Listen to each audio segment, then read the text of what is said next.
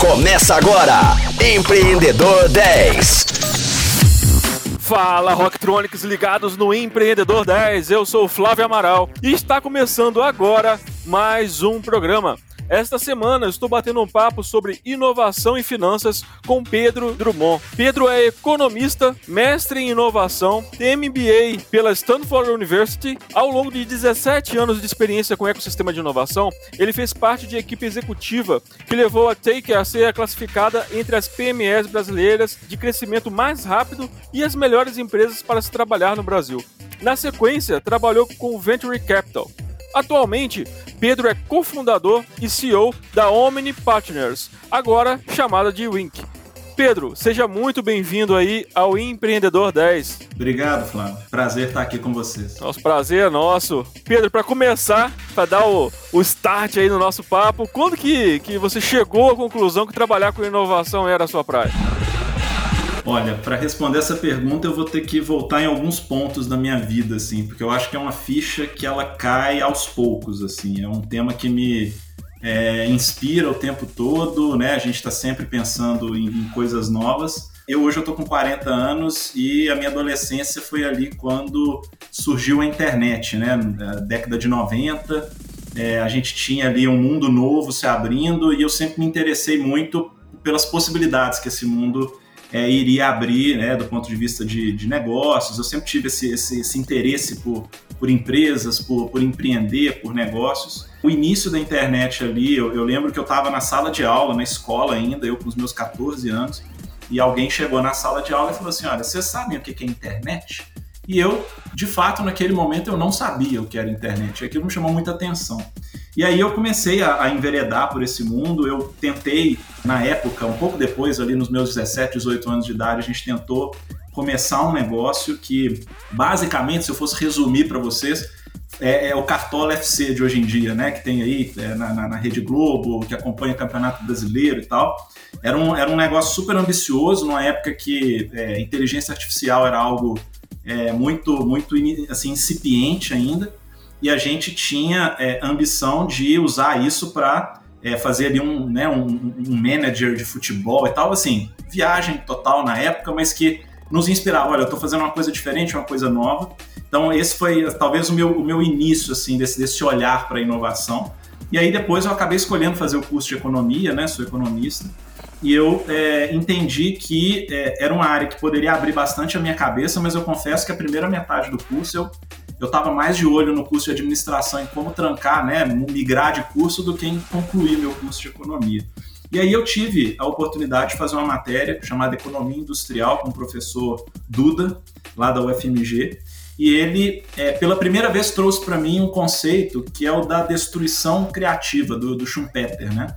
E assim, aquilo me chamou muita atenção porque pela primeira vez tudo aquilo que eu estava fazendo fez algum sentido. Eu falei, nossa, tem, tem alguma coisa aqui que ao acontecer faz com que o velho se torne ultrapassado e o novo passe a ser é, é, a regra vigente a partir daquele momento. E aí é, o empreendedor como uma figura é, importante desse processo né, de, de inovação. Então eu, eu, acabei me convencendo de que a economia era uma, um campo legal para se trabalhar e para eu, eu dedicar a minha vida, né? E aí é, acabou que eu fiz o meu trabalho final de curso na linha de é, é, incubadora de empresas, que na época era, era um conceito ainda muito incipiente também, assim, a gente estava falando disso em 2001, 2002, né? E eu lembro que nesse trabalho, um dos indicadores de inovação das empresas era se elas tinham site na internet. Então, assim, será, será que essa empresa é inovadora? Ó, se tem site na internet é porque é inovadora. Obviamente que a gente olhou outros indicadores, né? Patentes, é, softwares e tal. Mas era uma época ainda muito, muito iniciante. E aí, depois, isso me levou para um mestrado na área de inovação. Eu, eu vi que realmente era, era algo que me interessava e que, que tinha a ver comigo, tanto do ponto de vista prático, né? De vivência, mas também da parte acadêmica, né, de estudar o tema. E aí eu, eu me deparei com um professor muito é, é generoso, que, que me acolheu muito bem na UFMG, lá na engenharia de produção, que foi o professor Cheng. E ele, na época, estava recém-chegado de um pós-doc no, no, Canadá, e ele estava querendo enveredar, ele já era muito é, é, experiente numa metodologia lá de, de desenvolvimento de produtos, mas ele abraçou essa causa do empreendedorismo e como, como que eu posso estimular esse empreendedorismo não só na universidade, mas na comunidade mesmo, né? E ele a, acabou, assim, me dando a oportunidade de trabalhar isso do ponto de vista mais ali de, de, de como que se ajuda uma, uma tecnologia, um produto, uma empresa que nasce do conhecimento a se tornar de fato um negócio rentável e que vai crescer ao longo do tempo. Então, ali no mestrado, acho que caíram algumas fichas de que, que eu queria dedicar a minha vida para isso, estar tá perto de empreendedores. E aí, por fim, eu, eu tive um, um momento meu de assim, de, de julgar tudo pro alto e falar, cara, eu vou ficar um ano cuidando de mim, assim, e pensando nas coisas que eu quero fazer. Acho que é um pouco de crise, assim, que a gente tem de vez em quando na vida. Eu tava com os meus 30, na verdade, na virada ali dos 29 pros 30 anos, né? Sempre que a gente vira uma década, a gente tem esses momentos. E aí eu decidi parar minha carreira, ir para os Estados Unidos, fazer meu, meu MBA lá em Stanford. Fiquei é, um tempo em Nova York, depois acompanhando minha esposa que estava fazendo um, um doutorado sanduíche fui para a Califórnia na sequência, fiquei é, um ano lá e foi uma experiência assim valiosíssima para mim. É, para quem curte inovação, quem gosta né, desse tipo de tema, você está no Vale do Silício é assim sensacional. Você acaba é, vivenciando muita coisa que é, e de forma acelerada, né? Porque lá as coisas acontecem muito muito rápido. Então assim, eu acho, Flávio, que foi caindo aos poucos essa ficha, tá? Em vários, em vários desses momentos aí que eu descrevi para você. Rolou então uma, uma química e uma sinergia ao longo do tempo. E você falou a respeito da, de incubadoras, bem no início da sua trajetória. Qual a sua visão né, do ecossistema após esses 17 anos de carreira nesse ambiente? Eu vejo com muito bons olhos o que tem acontecido hoje, sabe? A gente tem um ecossistema que está cada vez mais forte ao longo dos últimos anos. A gente viu uma indústria é, de é, venture capital e de é, empreendedores mesmo, né, de startups, de gente que passou a ver o empreendedorismo como um caminho de carreira. Então, antigamente nem se usava muito esse termo, né? Você era empresário, você, você, você era aquele cara de, de que, que, cuidava da sua própria empresa, mas isso foi evoluindo ao longo do tempo. E hoje a gente, então assim, eu, eu vi nascer iniciativas muito legais no Brasil, de primeiro fundo de capital semente que surgiu aqui em Minas, né? Foi o, o Novaro. É, e como que isso foi evoluindo é, é, ao longo do tempo. A gente hoje tem muitos empreendedores, né, de, de, de, segunda, de terceira viagem, gente que já se enveredou por esse caminho do empreendedorismo e, e hoje consegue, já com muita experiência, desenvolver novos negócios, o que eu acho que é um processo muito, muito rico. E a minha sensação é que a gente tem um ecossistema cada vez mais forte no sentido dos, dos ingredientes. É como se fosse fazer um bolo, mas eu não tenho os ingredientes necessários. Então, o ecossistema, à medida que esse tempo está passando, né, os últimos 17 anos aí, que eu acompanhei mais de perto, ele vem se desenvolvendo, assim, é, e, ele vem tendo esses elementos mais fortes. Então, uma coisa que eu vou dar um exemplo que é, que é mais claro, assim, é Antigamente era muito difícil você acessar capital. Você, você, dinheiro era um negócio muito escasso. Assim. Você, você, como empreendedor, você tinha que dar seus pulos e correr atrás. E, e assim, a sua fonte de dinheiro era a receita que você conseguia fazer com seus clientes e ponto final. E segue a vida.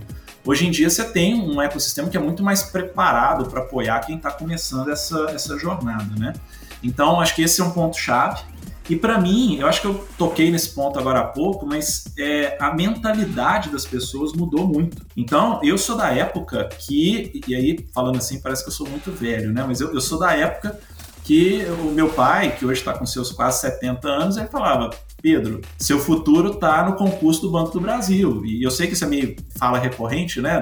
Mas isso aconteceu comigo mesmo. Eu, eu tentei não passar no concurso, mas eu passei no concurso. Eu fui lá, fiz a prova e passei no concurso. E fiquei duas semanas no banco. E falei, cara, não é isso que eu quero para minha vida. E eu acho que isso tá mais claro na cabeça das pessoas. Olha, se você é uma pessoa que tem uma visão, que, que, que acha que você pode resolver um problema relevante no mundo e, e você acaba encontrando um ecossistema mais preparado, que é o que eu acho que, por exemplo, o Vale do Silício, outros ecossistemas Israel, alguns ecossistemas na Ásia, na Europa, tem você vai ter maior, maiores chances de sucesso, né?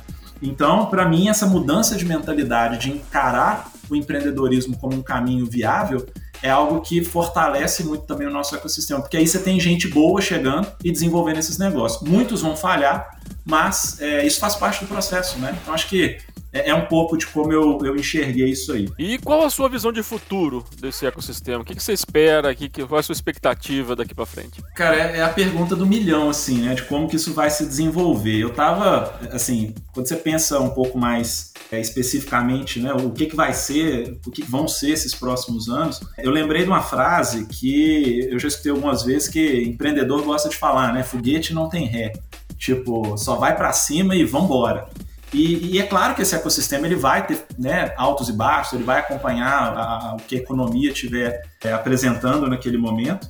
Mas eu realmente acho que a gente hoje tem pessoas mais preparadas e que vão ser cada vez mais capazes de atacar problemas relevantes do mundo. Eu acho que como ecossistema secundário, e aí esse é um termo muito perigoso, mas assim, eu vou, vou usá-lo ainda assim, que assim, a gente está numa posição é, atrasada em relação a alguns ecossistemas, mas ao mesmo tempo privilegiada. E eu vou dizer por quê.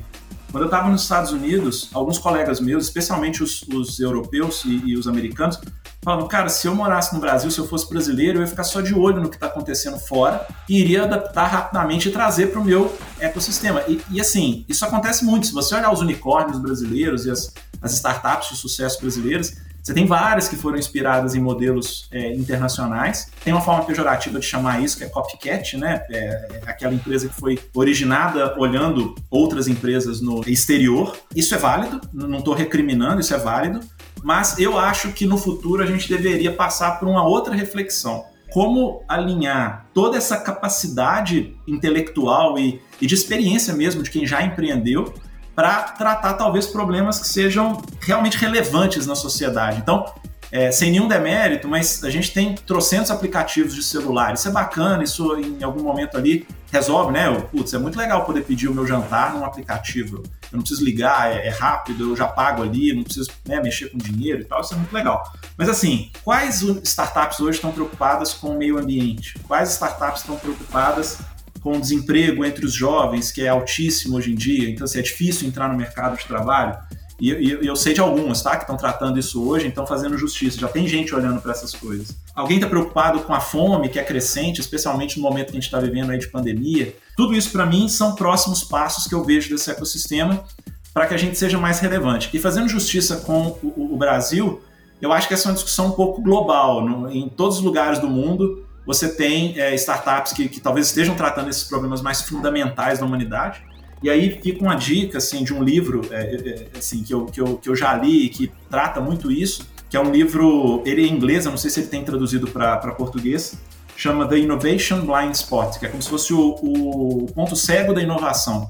E aí a provocação do autor é essa. Por que, que a maioria das empresas investidas por venture capital tratam problemas que não são tão fundamentais? E, e se a gente deveria olhar mais por isso? Então eu, eu gostaria de ver no futuro, é quase que um desejo, é mais um desejo que uma previsão, tá, Flávio? Que a gente tenha mais desses empreendedores e mais desses problemas sendo atacados pelas startups. Boa, boa. E agora que a gente já entendeu um pouco da sua trajetória, né, explica pra gente o, o que é a, a Wink é, porque a gente vai falar um pouco sobre os serviços que você oferece ao longo da semana, né? Vai fazer parte dos próximos episódios do nosso programa. Mas como que ela pode impactar os negócios? A Wink é a materialização de um sonho, tá, é, é, Flávio? A gente, assim como todo empreendedor, a gente quer resolver um problema real do mundo, a gente se considera uma startup também, a gente tem dois anos de mercado, então a gente ainda está muito no início. Tem hora que eu brinco com meu sócio que, cara, parece que a gente percorreu 10 anos nos, nos últimos seis meses, exatamente pela, pelas coisas que a gente vai aprendendo ao longo do caminho. Então tem sido um processo muito rico, ainda mais no nosso caso, que a gente apoia outros empreendedores, né? A gente está ali vivendo e sonhando junto com outros empreendedores. Então tem sido muito rico. A Wink é uma empresa que faz CFO as a Service, tá? Então a gente é, ajuda outras empresas que estão em jornada de crescimento, assim como a gente, a gerenciar melhor o seu financeiro e a enxergar melhor a sua rota de crescimento, como que eles vão multiplicar valor ao longo do tempo. Então a gente se considera de fato um parceiro para a jornada de crescimento dos nossos clientes. Duas coisas que eu acho que a gente tem feito muito bem e que partiram de percepções nossas, assim, o, o, empreendedor ele tem uma dificuldade muitas vezes com a gestão financeira do negócio. Finanças é um tema árido, é um tema difícil. E que nem sempre o empreendedor tem é, a compreensão exata do que está por trás ali dos números e, de como ele deve cuidar dessa parte do negócio. Eu e meu sócio, né, a gente teve essa percepção trabalhando como é, investidores de venture capital. A parte de gestão financeira, a gente ajuda o empreendedor a se organizar melhor, a, a cumprir melhor esses procedimentos financeiros, a, a, se organizar em termos de números, até para entender o negócio através desses números e de indicadores, tá? E a gente tem uma outra linha de atuação, é, que, que, na verdade é uma outra linha que a gente percebeu também como investidores, é que o empreendedor ele não consegue lidar muito bem e ele não sabe conversar com os investidores, tá? Em sua grande maioria. Ele sabe o que, é que ele quer, ele quer um cheque, ele quer um apoio, mas é, ele não sabe muitas vezes em que porta bater, onde ir buscar esse apoio, né? A gente tem ajudado muito também. Olha, você quer levantar uma rodada de investimento, você quer às vezes fazer uma venda da empresa, uma fusão com outra empresa, vem cá que a gente consegue te ajudar. A gente tem essa experiência a gente é, acredita que a gente consegue é, impactar muito a vida desses empreendedores, é sendo é, é uma espécie de copiloto, tá? Eu, eu me enxergo assim, a gente tá ali na, no mesmo barco fazendo, né, aquilo acontecer e dando alguma segurança. Então, eu estava brincando ontem com um dos nossos clientes que assim, putz, eu tô a 180 por hora e tem uma curva fechada ali. Num rally, você vai perguntar pro seu copiloto, cara, o que, que eu faço agora, né? Tipo, já tá meio que ensaiado, mas tem que reduzir ou eu posso apertar mais o pé do acelerador? É, e na gestão financeira a gente consegue fazer isso. E, cara, pode ir, pode apertar mais o acelerador, que você não vai se estatelar na árvore que está ali depois da curva. É um pouco do que a gente tem feito aí na, na nossa jornada até aqui. Não, muito boa a sua, sua jornada e muito interessante né, essa sua visão e, e, como que você construiu isso, o propósito dessa solução. Para vocês, Octronics, que estão nos acompanhando aí nesse primeiro dia de bate-papo, fiquem ligados que o assunto de amanhã é gestão financeira estratégica. É, então fiquem ligados aí no nosso encontro às 10 horas da manhã, com reprise às 10 da noite. Até lá! Você ouviu Empreendedor 10, só aqui, Rocktronic, inovadora.